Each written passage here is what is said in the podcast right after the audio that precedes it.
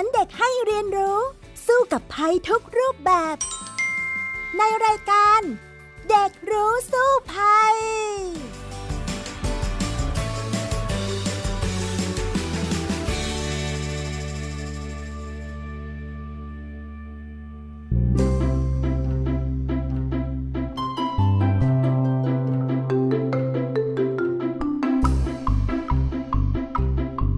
สดีค่ะคุณผู้ฟังคะต้อนรับเข้าสู่รายการเด็กรู้สู้ภัยนั่นเองค่ะ วันนี้พี่ดารินกำเนิดรัตน์ค่ะมาพร้อมๆ กับน้องแท็ทีพบเกรียงปริญญากิจค่ะ สวัสดีค่ะแท็คะสวัสดีครับพี่ดารินค่ะคุณผู้ฟังคะสำหรับวันนี้นะคะ เรื่องที่เราจะมาพูดคุยกันนั้นก็คือเรื่องของเชื้อดื้อยาปฏิชีวนะค่ะ ซึ่งในวันที่ 18 พฤศจิกายนนี้นะคะ จะเป็นวัน ยาปฏิชีวนะโลกค่ะ ซึ่งพวกเราสองคนก็เลยจะมาคุยกันในเรื่องนี้ใช่ไหมล่ะคะน้องแท็ใช่แล้วครับพี่ดาริน เพราะว่าบางครั้งเมื่อเราเจ็บป่วยไม่สบายด้วยโรคภัยต่างๆนะครับ วิธีการรักษาที่เรามักที่จะเลือกที่จะใช้กัน ก็คือการทานยาหรือใช้ยาถูกไหมครับ ไม่ว่าจะเป็นยาแผนปัจจุบันหรือยาแผนโบราณนะครับ ซึ่งยาชนิดหนึ่งที่มักที่จะได้รับความนิยม ในชีวิตของเราก็คือยาปฏิชีวนะนะครับและอย่างที่พี่ดารินได้บอกไปนะครับ ในวันที่ 18 พฤศจิกายนของทุกปีนะครับ ก็เป็นวันยาปฏิชีวนะโลกนะครับ ซึ่งจะมีความสำคัญอย่างไรเป็นมาอย่างไร วันนี้ผมก็อยากจะมาคุยกับพี่ดารินในเรื่องนี้ครับ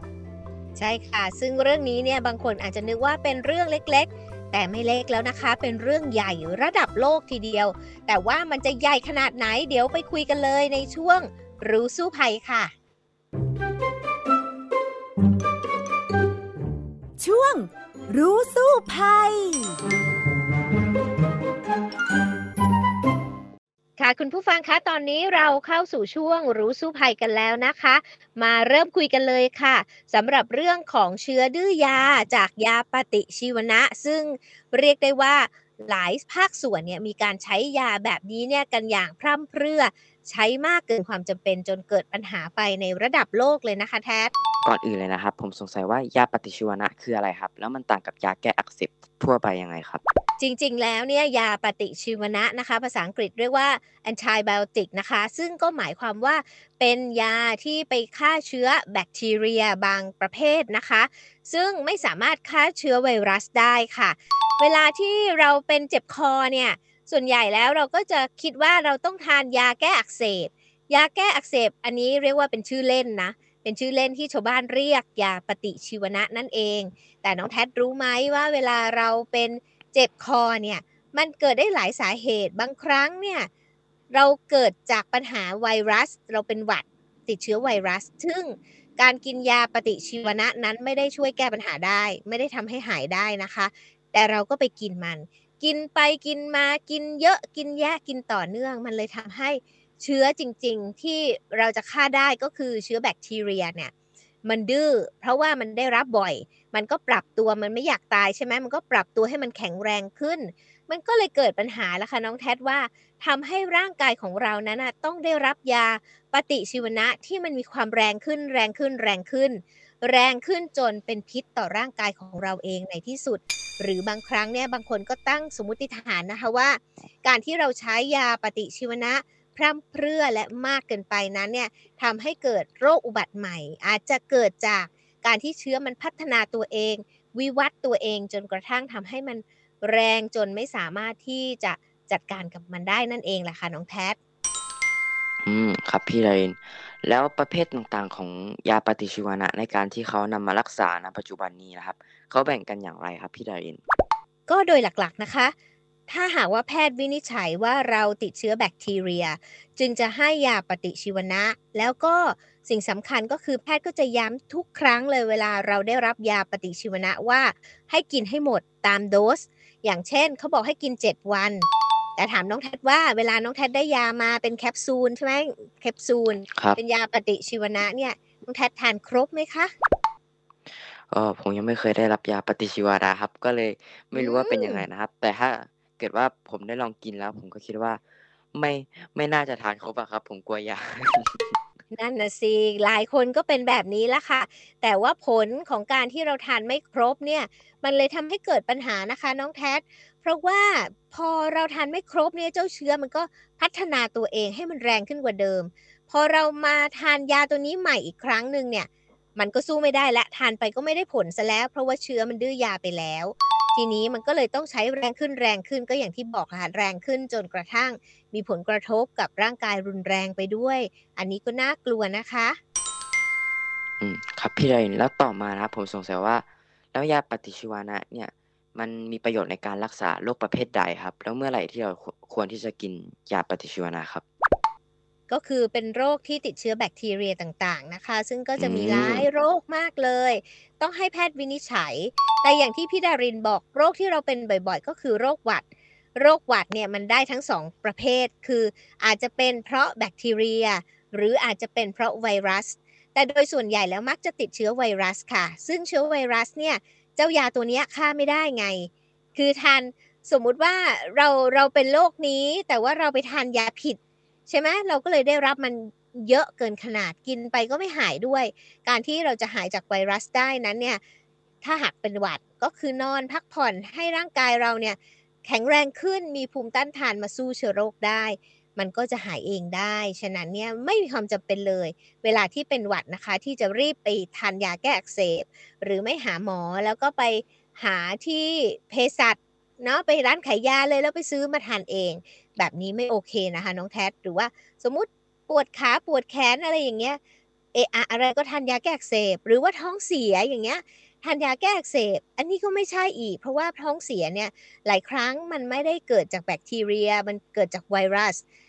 ทานเข้าไปก็ไม่หายอีกเหมือนกัน ทางที่ดีถ้าหากว่าเป็นโรคเหล่านี้เนี่ยเราก็ควรที่จะพบแพทย์นะคะ เพื่อวินิจฉัยว่าจะทำอย่างไร ถ้าหากเป็นหวัดจากไวรัสเนี่ยเราก็คือ นอนพักผ่อนดื่มน้ำเยอะๆนะคะทำให้ร่างกายแข็งแรงขึ้นก็หายได้ หรือถ้าท้องเสียจากไวรัส เราก็ให้มันขับขับพิษอะออกให้หมด โดยที่ไม่ต้องทานยาฆ่าเชื้อหรือยาแก้อักเสบเหล่านี้ที่เราเรียกกันเป็นชื่อเล่นของมันเนี่ยก็หายเองได้เหมือนกันนะคะ แล้วที่พี่ดารินบอกว่าเขาใช้กันอย่างพร่ำเพรื่อเนี่ยคืออะไรบ้างครับพี่ดารินจริงๆแล้วเนี่ยมันมีการใช้ยาปฏิชีวนะกันอย่างพร่ำเพรื่อ นั่นก็คือหนึ่งก็คือทานบ่อยเกินอย่างที่พี่ดารินบอกไปแล้ว อันนี้เราทานเข้าไปเองเรารู้ว่าเราทานตรงๆ แต่เรายังได้รับมันจากทางอ้อมอีกนะน้องแทดรู้ไหม เพราะว่าไม่ใช่แค่ในคนเท่านั้นที่มนุษย์เอาไปใช้ แต่มนุษย์เอาไปใช้ในฟาร์มปศุสัตว์ต่างๆ ด้วย โดยเฉพาะอย่างยิ่งอืมฟาร์มหมู ฟาร์มไก่ ใช้เยอะมากค่ะอะให้เดาซิว่าทำไมเขาต้องใช้ยาปฏิชีวนะ เยอะมากในฟาร์มเหล่านี้คะอืม ผมคิดว่าเพราะว่าสัตว์พวกนั้นเขาอยู่ในกรงทำให้แบบอาจจะเกิดอาการป่วยหรือเปล่าครับทำให้ต้องกินยาปฏิชีวนะต่างโอ้โห ถูกต้องเลยล่ะค่ะน้องแท็นั่นเลยล่ะค่ะเป็นปัญหานะคะ เพราะว่าการเลี้ยงฟาร์มแบบอุตสาหกรรมเนี่ยไม่ว่าจะเป็นหมูเป็นไก่ ถ้าเคยเห็นภาพจะเห็นว่าเขาอยู่ในคอกเล็กๆแบบสมมุติว่าเป็นหมูนะก็ยืนแบบพอดีตัวๆครับทำได้แค่ยืนกับนอนแค่นั้นนะคะ เดินไปไหนกระดุกกระดิกไม่ได้ สัตว์น่าสงที่อสารยู่ใน ลักษณะนั้นนะมันเครียดไงน้องแท็พอเครียดปุ๊บเนี่ยเขาก็จะอ่อนแอลง สุขภาพก็แย่ลง เขาก็จะป่วยบ่อยมากๆ ฉะนั้นเนี่ยเกษตรกรจำนวนมากเลยค่ะ มักจะผสมยาแก้อักเสบที่เราว่ากันเนี่ย ใส่เข้าไปในอาหารของมันและให้มันกินบ่อยๆ ทุกๆ 3 วัน ทุกๆ 5 วัน ทีนี้มันก็เลยทำให้มันได้รับยาปฏิชีวนะอย่างพร่ำเพรื่อ ก็เลยทำให้มันมีเข้ามาในตัวมัน แล้วไม่พอ นอกจากตัวยาแล้ว ก็ยังมีเชื้อดื้อยาติดไปกับตัวมันด้วยนะน้องแทสแล้วเราก็ไปกินหมู กินไก่ กินสัตว์ต่างๆ ที่ได้รับยาเยอะๆอย่างนี้เข้าไปปุ๊บ เราก็ได้รับยาไปโดยไม่รู้ตัว หรือว่าได้รับเชื้อมาโดยไม่รู้ตัวอีกนะคะ โอ้น่าสงสารสัตว์มากเลยครับ ผม สงสารตัวเราด้วยไหม สงสารด้วยครับ พี่ใดครับ ผมสงสัยว่าถ้าค่ะเกิดว่าแบบ เรากินยาปฏิชีวนะแบบที่สัตว์กินเข้าไปเนี่ยจะเป็นยังไงครับพี่ใดเราก็ได้รับทั้งเชื้อดื้อยา และก็ยาปฏิชีวนะเข้าไปคู่กันเลยสองอย่างนะพี่ดารินไปคุยกับนักวิชาการนะคะที่เขาทำการศึกษาเรื่องนี้เขาก็จะบอกว่าสิ่งที่น่ากลัวไปกว่านั้นนะ เราบางทีเนี่ยเกษตรกรเขาอาจจะเว้นระยะ เช่น เว้นระยะสองสัปดาห์หรือหนึ่งเดือนก่อนที่จะเชือด แล้วมาให้เรากินยาเนี่ยอาจจะสลายไปแล้วก็จริงอยู่ แต่ว่าเชื้อดื้อยามันยังแฝงอยู่ในตัวมัน เชื้อบางตัวนี่นะที่มันดื้อยาแล้วนะ มันเก่งมาก ขนาดเราเอาไปโดนความร้อนแล้ว มันยังไม่ตาย มันก็เข้าตัวเราตรงๆได้ หรือบางประเภทเชื่อไหมว่าตัวมันตายแล้ว แต่ยีนมันยังอยู่ ยีนมันนี่แหละก็เข้าไปในตัวเราอีก แล้วเสร็จแล้วเนี่ยมันก็ไปผสมกันผสมกันกับเชื้อในตัวเรา ปั๊บมันกลายเป็นเชื้อดื้อยาทำให้เราเนี่ยเกิดอาการดื้อยาเข้าไปอีกน้องแท้ฉะนั้นเนี่ยมันก็เลยหนีไม่พ้น แถมไม่พอเท่านั้นนะน้องแท้รู้ไหมว่าเอาละเรากินเรากินมันไปเช่นหมู เช่นไก่ที่ไปอยู่แออัดแบบนั้นใช่ไหมแล้วกินตัวมันไม่พอ เวลามันถ่ายมามันก็เป็นขี้มันใช่ไหมแล้วเกษตรกรเขาก็เอาขี้มันไปขายไปทำปุ๋ยค่ะ และคิดว่าในขี้มันมีอะไรมั่งโอ้โห มีหลายอย่างเลยครับ อ่ามันก็จะมียาปนเปื้อนออกมาถูกไหมคะ แล้วมันก็จะมีเชื้อดื้อยาปนเปื้อนออกมาด้วย เสร็จแล้วมันจะไปไหนต่อจากวงจรของของมูลของมันที่มันถ่ายออกมาอ่าให้ลองให้ลองเดาซิน้องแท็คิดว่ามันจะไปยังไงสู่สิ่งแวดล้อม ก็กลายเป็นปุ๋ยเหรอครับ ใช่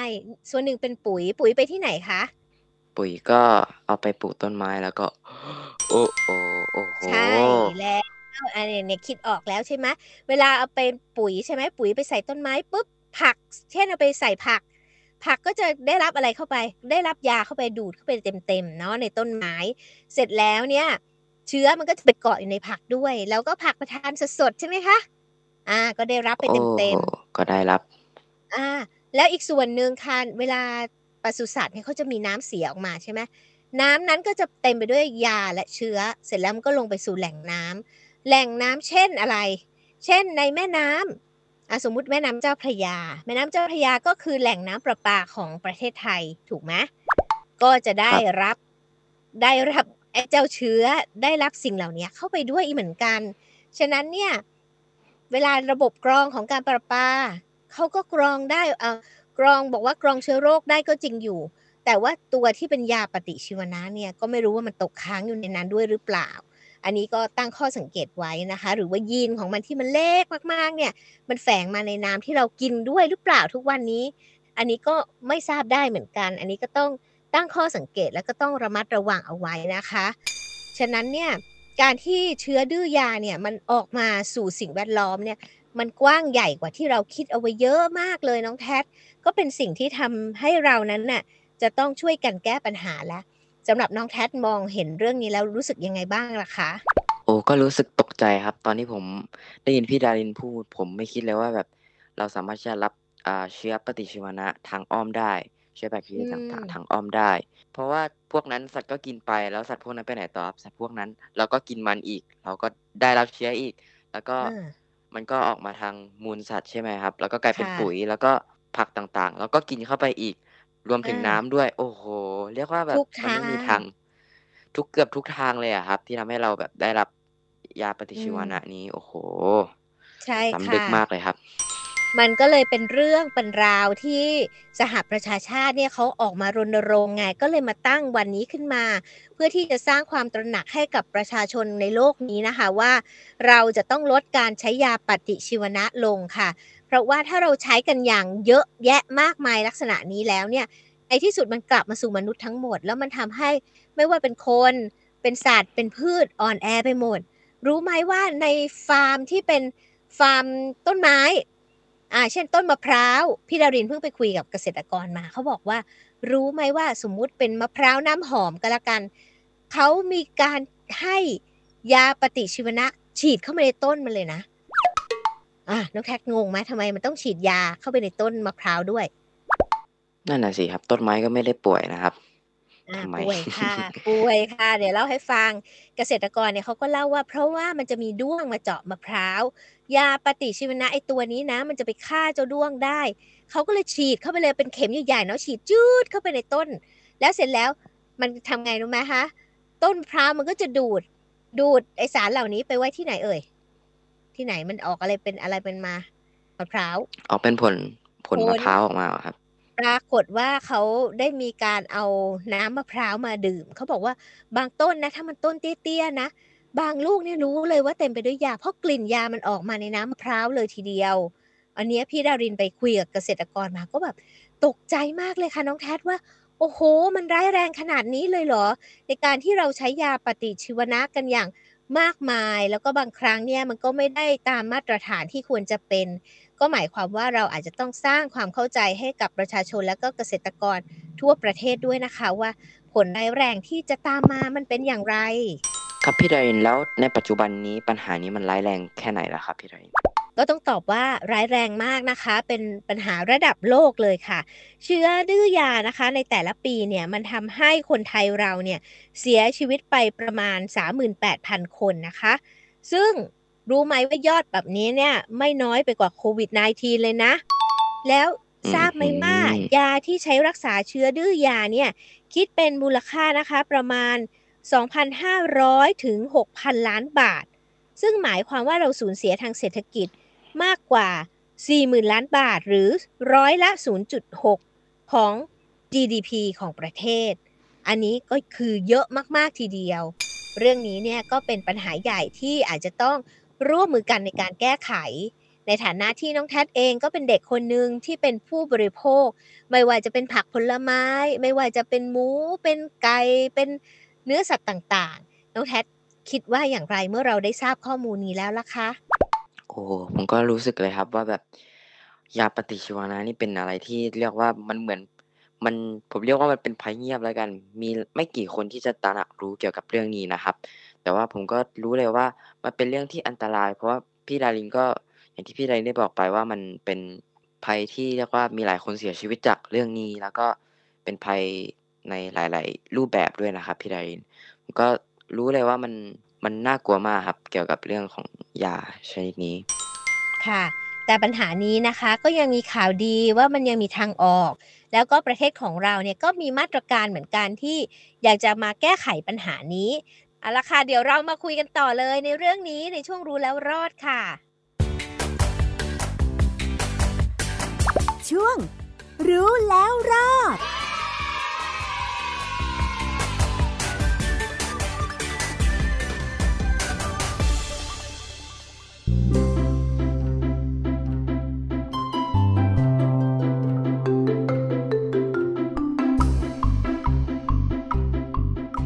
ถึงช่วงรู้แล้วรอดแล้วนะคะ เราก็มา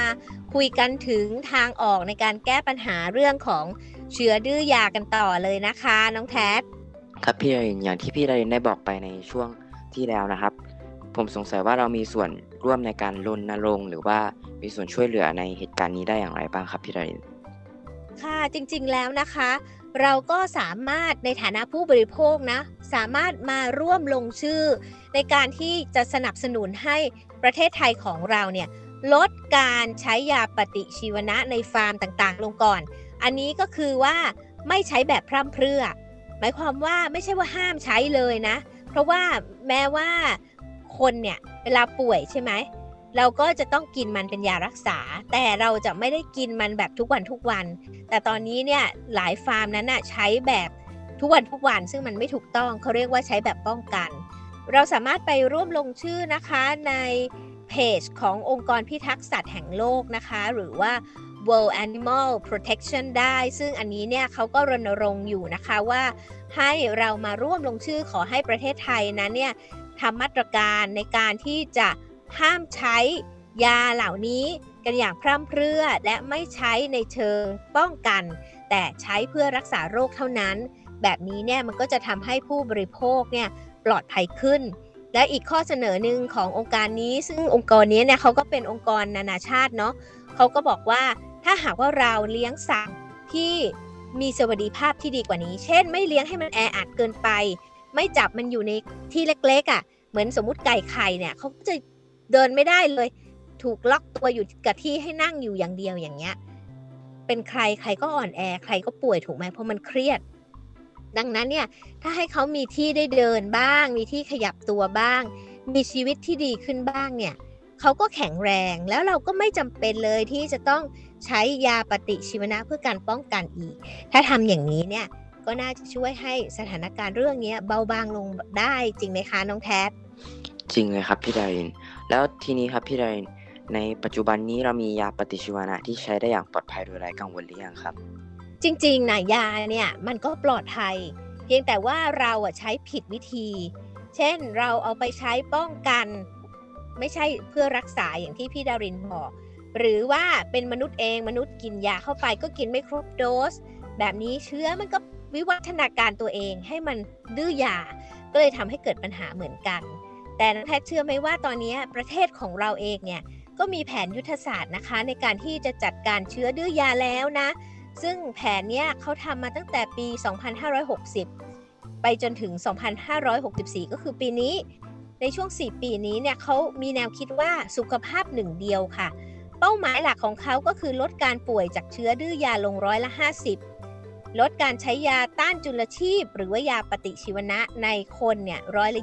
20 และในสัตว์ร้อยละ 30 นะคะ รวมทั้งจะสร้างความรู้ความเข้าใจในเรื่องเชื้อดื้อยาแก่ประชาชนด้วยนะคะ ซึ่งอันนี้เนี่ยมันก็มีเรื่องของกฎหมายนะ ที่ออกมาควบคุมแล้วเหมือนกันนะคะ เพียงแต่ว่าเรื่องของการบังคับใช้เนี่ยมันก็ยังยากอยู่ไง นั่นหมายความว่าเราต้องทำความเข้าใจกับคนจำนวนมากในประเทศนี้ให้เข้าใจว่า เราต้องใช้มันให้น้อยที่สุดสำหรับยาปฏิชีวนะนะคะ แต่สำหรับคนที่ทำฟาร์มปศุสัตว์เองเนี่ยทางกรมปศุสัตว์เนี่ยเขาก็มีการให้รางวัลนะมีการขึ้นป้ายให้กับฟาร์มที่ทำแบบออร์แกนิก หรือว่าแบบไม่ใช้ยาปลอดยาปลอดสารอย่างเงี้ยแบบสมัครใจแล้วก็ขึ้นป้ายให้ด้วย ซึ่งเกษตรกรกลุ่มที่เขาทำแบบอินทรีย์หรือว่าออร์แกนิกนี่นะเขาก็จะสามารถขายหมู ขายไก่ขายผลิตภัณฑ์ของเขาเนี่ยได้ในราคาที่สูงขึ้นนะคะ แล้วก็ทำให้ผู้บริโภคอย่างเราๆเองเนี่ย รู้สึกปลอดภัยมากขึ้น เดี๋ยวนี้พี่ดารินก็เริ่มกลัวแล้วละสิสำหรับการทานเนื้อสัตว์ที่ไม่รู้ที่มาที่ไปแล้วอะ่ะแล้วบางทีเวลาไปซื้อก็จะต้องอ่านก่อนว่าเขาบอกว่าอันเนี้ยปลอดสารจริงหรือเปล่า เพราะว่าเกรงว่าเราจะได้รับเชื้อดื้อยา แล้วก็ยาปฏิชีวนะ แฝงมาในของเหล่านี้แล้วนะคะน้องแท โอ้โห รู้สึกน่ากลัวเลยครับ เพราะว่าผมก็เพิ่งไปกินสเต็กมานะครับ เมื่อสองสามวันก่อน ผมก็รู้สึกกลัวเนื้อสัตว์ขึ้นมาทันทีเลยครับพี่ดารินแล้วอย่างนี้เวลาที่เราจะจัดสวัสดิภาพของสัตว์เนี่ยครับพี่ดารินมันเป็นยังไงบ้างครับ ตอนที่พี่ดารินไปดูฟาร์มสัตว์มาค่ะพี่ดารินนะคะก็ได้ไปถ่ายทำสารคดีนะคะ แล้วก็ไปดูฟาร์มออร์แกนิกหลายฟาร์มทีเดียวค่ะ ไม่ว่าจะเป็นฟาร์มหมู แล้วก็ฟาร์มวัวนะคะ พี่ดารินไปคุยกับเกษตรกรตัวจริงด้วยที่เขาหันมาทำแบบออร์แกนิกนี้นะคะ แล้วเขาก็เล่าให้ฟังว่าเขาสังเกตค่ะว่า เอ๊ะ ถ้าเลี้ยงแบบเดิม ล็อกเขาเป็นเล็กๆๆแบบนั้นเนี่ย คือดูแล้วก็ทรมานมันเนาะสองเนี่ยมันอ่อนแอมากเลย เดี๋ยวก็ป่วย เดี๋ยวก็ป่วย เดี๋ยวก็ป่วย แล้วก็ต้องให้ยาเยอะมาก แล้วตัวเขาเองเนี่ยก็ได้รับผลกระทบด้วย คือตัวเกษตรกรใช้ยามากๆ เนี่ยเขาก็บอกว่าตัวเองเนี่ยก็ป่วยไปด้วยนะคะน้องแท ฉะนั้นเนี่ยเขาก็เลยลองสังเกตแล้วก็ปรับวิธีการเลี้ยงใหม่เขาเปลี่ยนคอกใหม่ค่ะทำคอกอย่างเช่นหมูเนี่ยแทนที่จะให้มันอยู่ตัวเดียวแบบยืนแล้วก็นอนได้แค่นั้นเนี่ยเปลี่ยนเป็นคอกที่มันพอจะเดินได้หมุนตัวได้เดินไปเดินมาได้นิดหน่อย มีดินให้มันขุดได้ มันก็รู้สึกสบายขึ้นสำหรับหมูหมูเนี่ยนะเขาเป็นสัตว์ที่ขุดดินนะเขาต้องคุ้ยเขี่ยดิน ถ้าหากว่า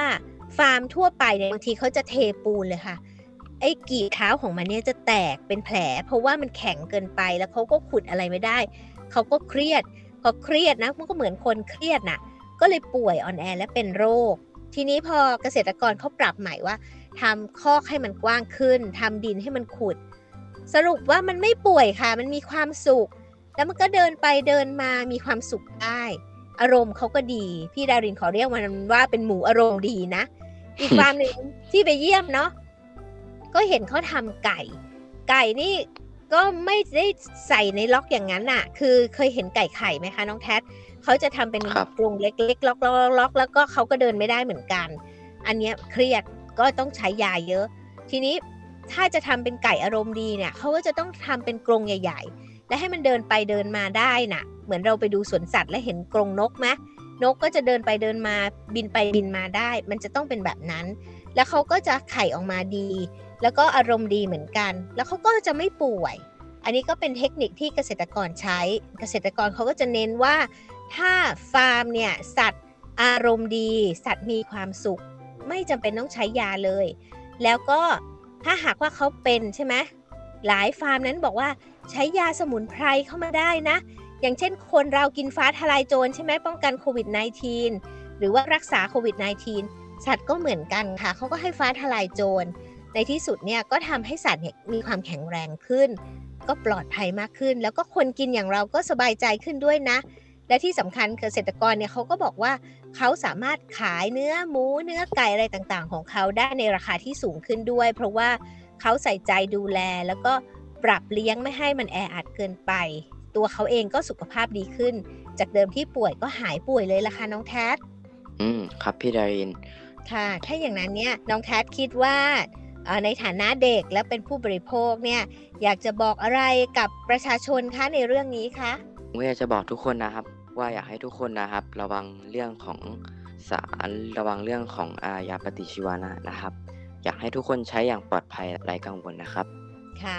แล้วเราก็จะได้มีสุขภาพที่ดีขึ้น สัตว์เขาก็มีชีวิตที่ดีขึ้น ก็ส่งผลให้เรามีชีวิตที่ดีขึ้นด้วยนะคะ เอาละค่ะ วันนี้หมดเวลาแล้วสำหรับรายการเด็กรู้สู้ภัยนะคะพี่ดารินและน้องแทดลาไปก่อนนะคะ พบกันใหม่ในครั้งหน้านะคะ สวัสดีค่ะ สวัสดีครับติดตามรายการได้ที่ www.thaipbspodcast.com แอปพลิเคชัน Thai PBS Podcast หรือฟังผ่านแอปพลิเคชัน Podcast ของ iOS Google Podcast Android Podbean SoundCloud และ Spotify ติดตามความเคลื่อนไหวของรายการและแสดงความคิดเห็น โดยกดถูกใจที่ facebook.com/thaipbspodcast